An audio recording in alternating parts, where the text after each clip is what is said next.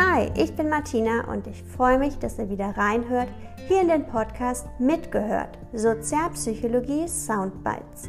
Heute starten wir mit der Serie Sozialer Einfluss, was gerade in Zeiten von Corona besonders spannend ist. Denn wir gucken uns an, durch wen oder was wir uns beeinflussen lassen. Ich wünsche euch viel Spaß mit der Folge.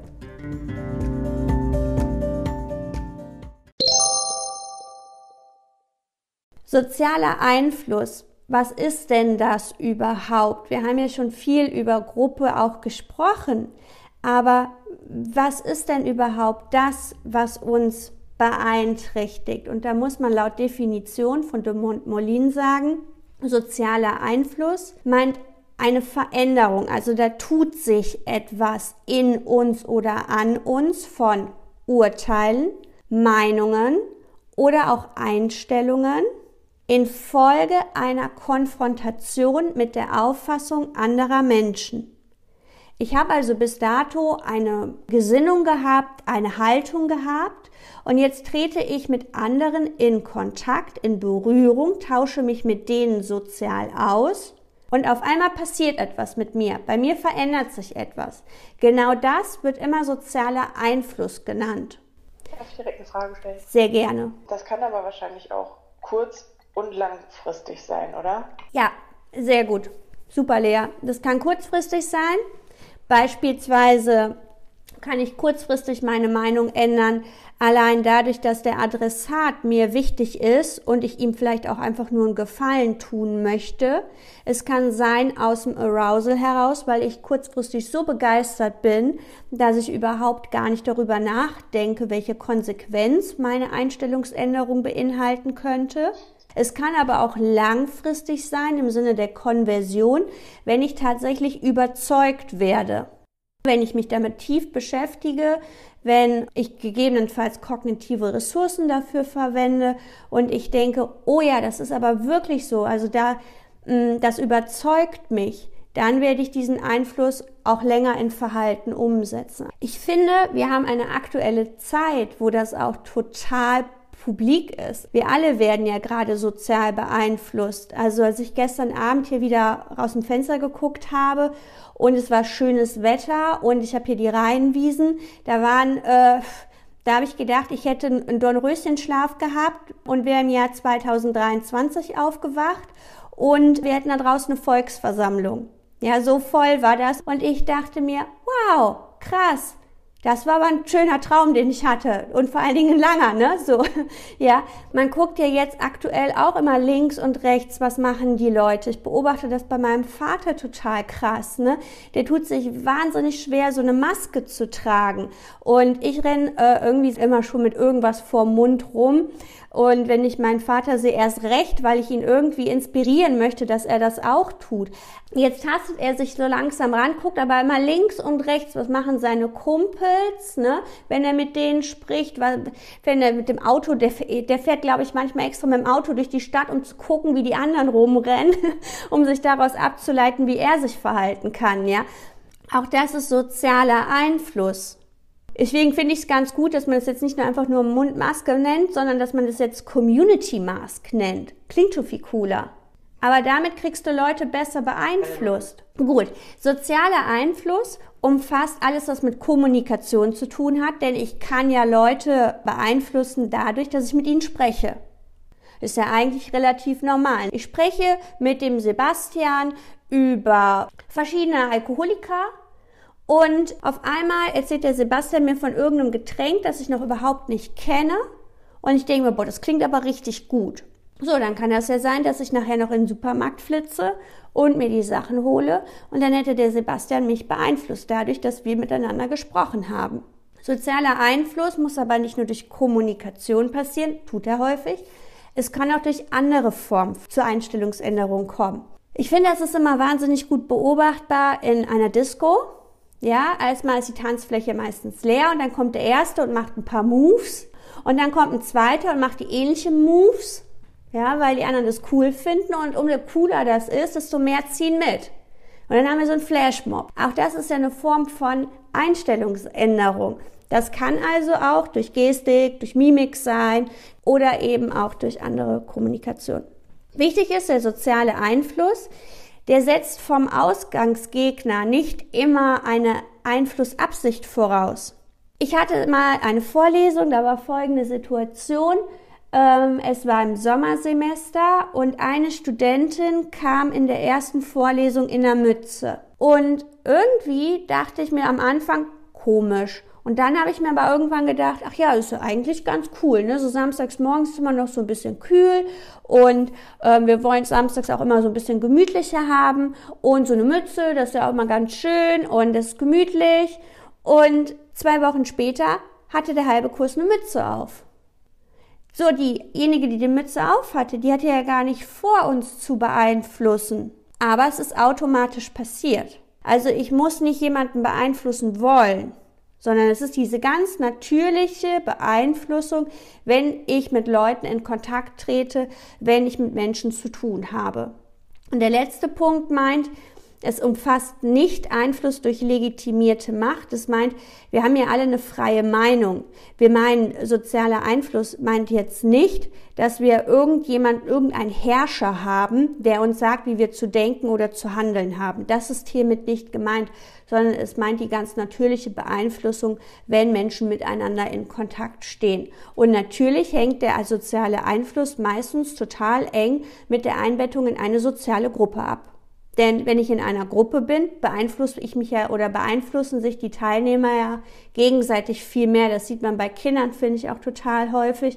Wenn einer aus der Gruppe auf einmal ein bestimmtes Spielzeug hat oder eine bestimmte Klamotte, dann wollen die anderen das eben auch haben. Hat einer ein Beispiel dafür, sozialer Einfluss, wo er es selber schon mal erlebt hat, dass er beeinflusst wurde oder aber auch andere beeinflusst hat? Und es aber auch nicht extra gemacht hat, also wo das auch diese ganz natürliche Beeinflussung war? Ich glaube, bei mir war das vielleicht der Fall. Mhm. Und zwar in einer weiterführenden Schule, mhm. als ich da hingekommen bin. Und die Jungs und Mädels, mit denen ich da viel zu tun hatte, die haben halt alle, oder viele von denen haben halt Handball gespielt. Ja, und irgendwann wollte ich komischerweise auch Handball ja. spielen unbedingt. Super. Und das haben die ihnen ja nicht gesagt, boah Lea, wenn du zu uns gehören willst, musst du Handball spielen, oder doch? Nein, nein, nein, nein. Also es war diese ganz natürliche Beeinflussung, dadurch, dass die Leute eben auch davon erzählen, ne? Sehr gutes Beispiel. Damit gehen wir jetzt tatsächlich rein. Es gibt nämlich drei Formen des sozialen Einflusses. Das erste ist der Mehrheitseinfluss, der sogenannte Majoritäteneinfluss. Majorität ist Fachwort für Mehrheit. Der Majoritäteneinfluss, der bezieht sich darauf, dass der soziale Einfluss an der Stelle durch die Konfrontation mit einer Mehrheitsmeinung in Verbindung steht. Hängt häufig zusammen mit Konformität. Ne? Wenn eine große Gruppe, eine große Menge das gleiche Verhalten tut, dann beeinflusst das eine einzelne natürlich stark, weil das ist ja sehr salient, das ist ja sehr sichtbar. Das kann man gut beobachten, wenn man in der Stadt ist. Und ähm, eine ganze Menge geht in eine Richtung. Dann guckt man automatisch, was ist denn da los? Oder geht automatisch auch hinterher, weil man wissen will, gibt es da irgendwas umsonst oder was ist denn da los? Majoritäteneinfluss. Minderheiteneinfluss ist genau das Gegenteil, der sogenannte Minoritäteneinfluss. Und das ist der soziale Einfluss aus der Konfrontation mit der Meinung einer Minderheit, also mit wenigen Einzelnen, die dann eben Einfluss ausüben. Und das hängt häufig zusammen mit Innovation, also dadurch, dass einzelne wenige etwas vorleben und dadurch andere beeinflussen, entsteht Neues. Und deswegen ist Minderheiteneinfluss häufig total cool. Minderheiteneinfluss hat vor allen Dingen immer in Zeiten von Krise eine besonders hohe Bedeutung. Das werden wir jetzt auch sehen. Umso länger diese Krise dauert, desto stärker haben auch wieder Minoritäten die Möglichkeit, Neues zu kreieren, Neues zu entwickeln, Innovation zu schaffen, was hinterher die große Masse auch beeinflussen wird. Wer hat ein gutes Beispiel? Wem fällt irgendetwas ein zum Thema Minderheiteneinfluss?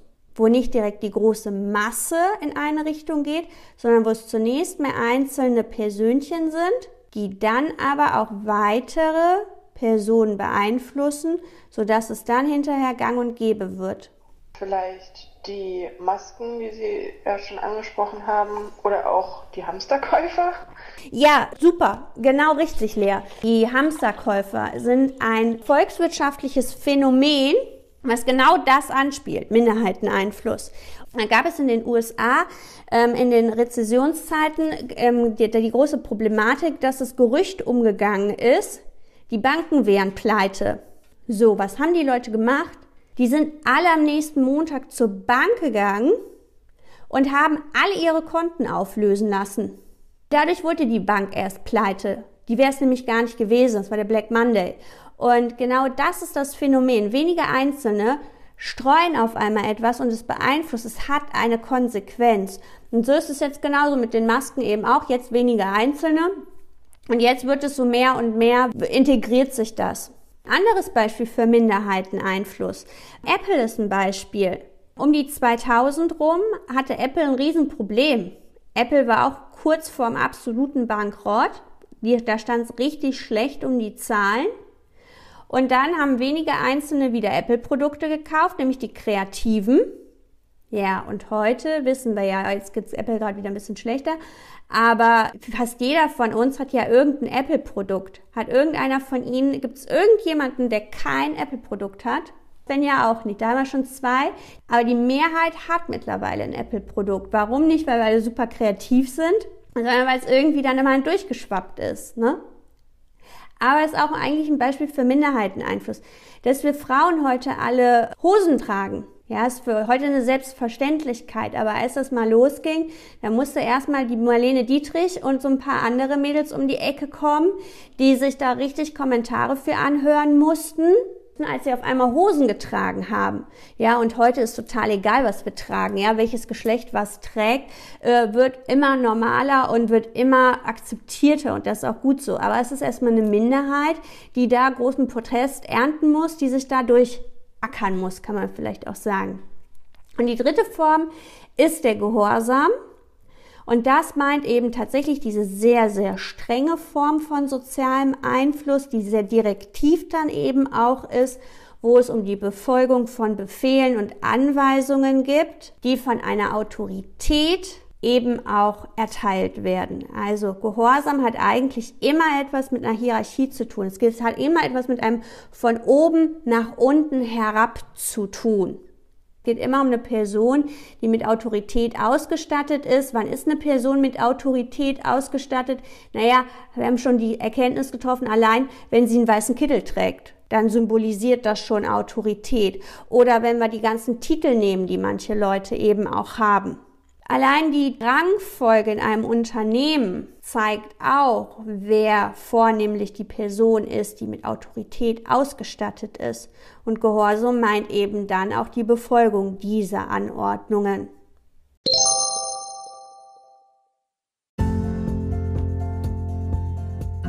Und gerade als Coach finde ich es immer super interessant, durch was oder wen wir uns beeinflussen lassen und was das mit uns macht. Wenn ihr Fragen oder Anmerkungen habt, dann könnt ihr euch gerne bei mir melden. Ihr findet mich unter w w w punkt martina töpfer punkt com. Dort seht ihr, was ich als Coach und Organisationsberaterin beruflich schwerpunktmäßig mache. Bis zum nächsten Mal. Tschüss!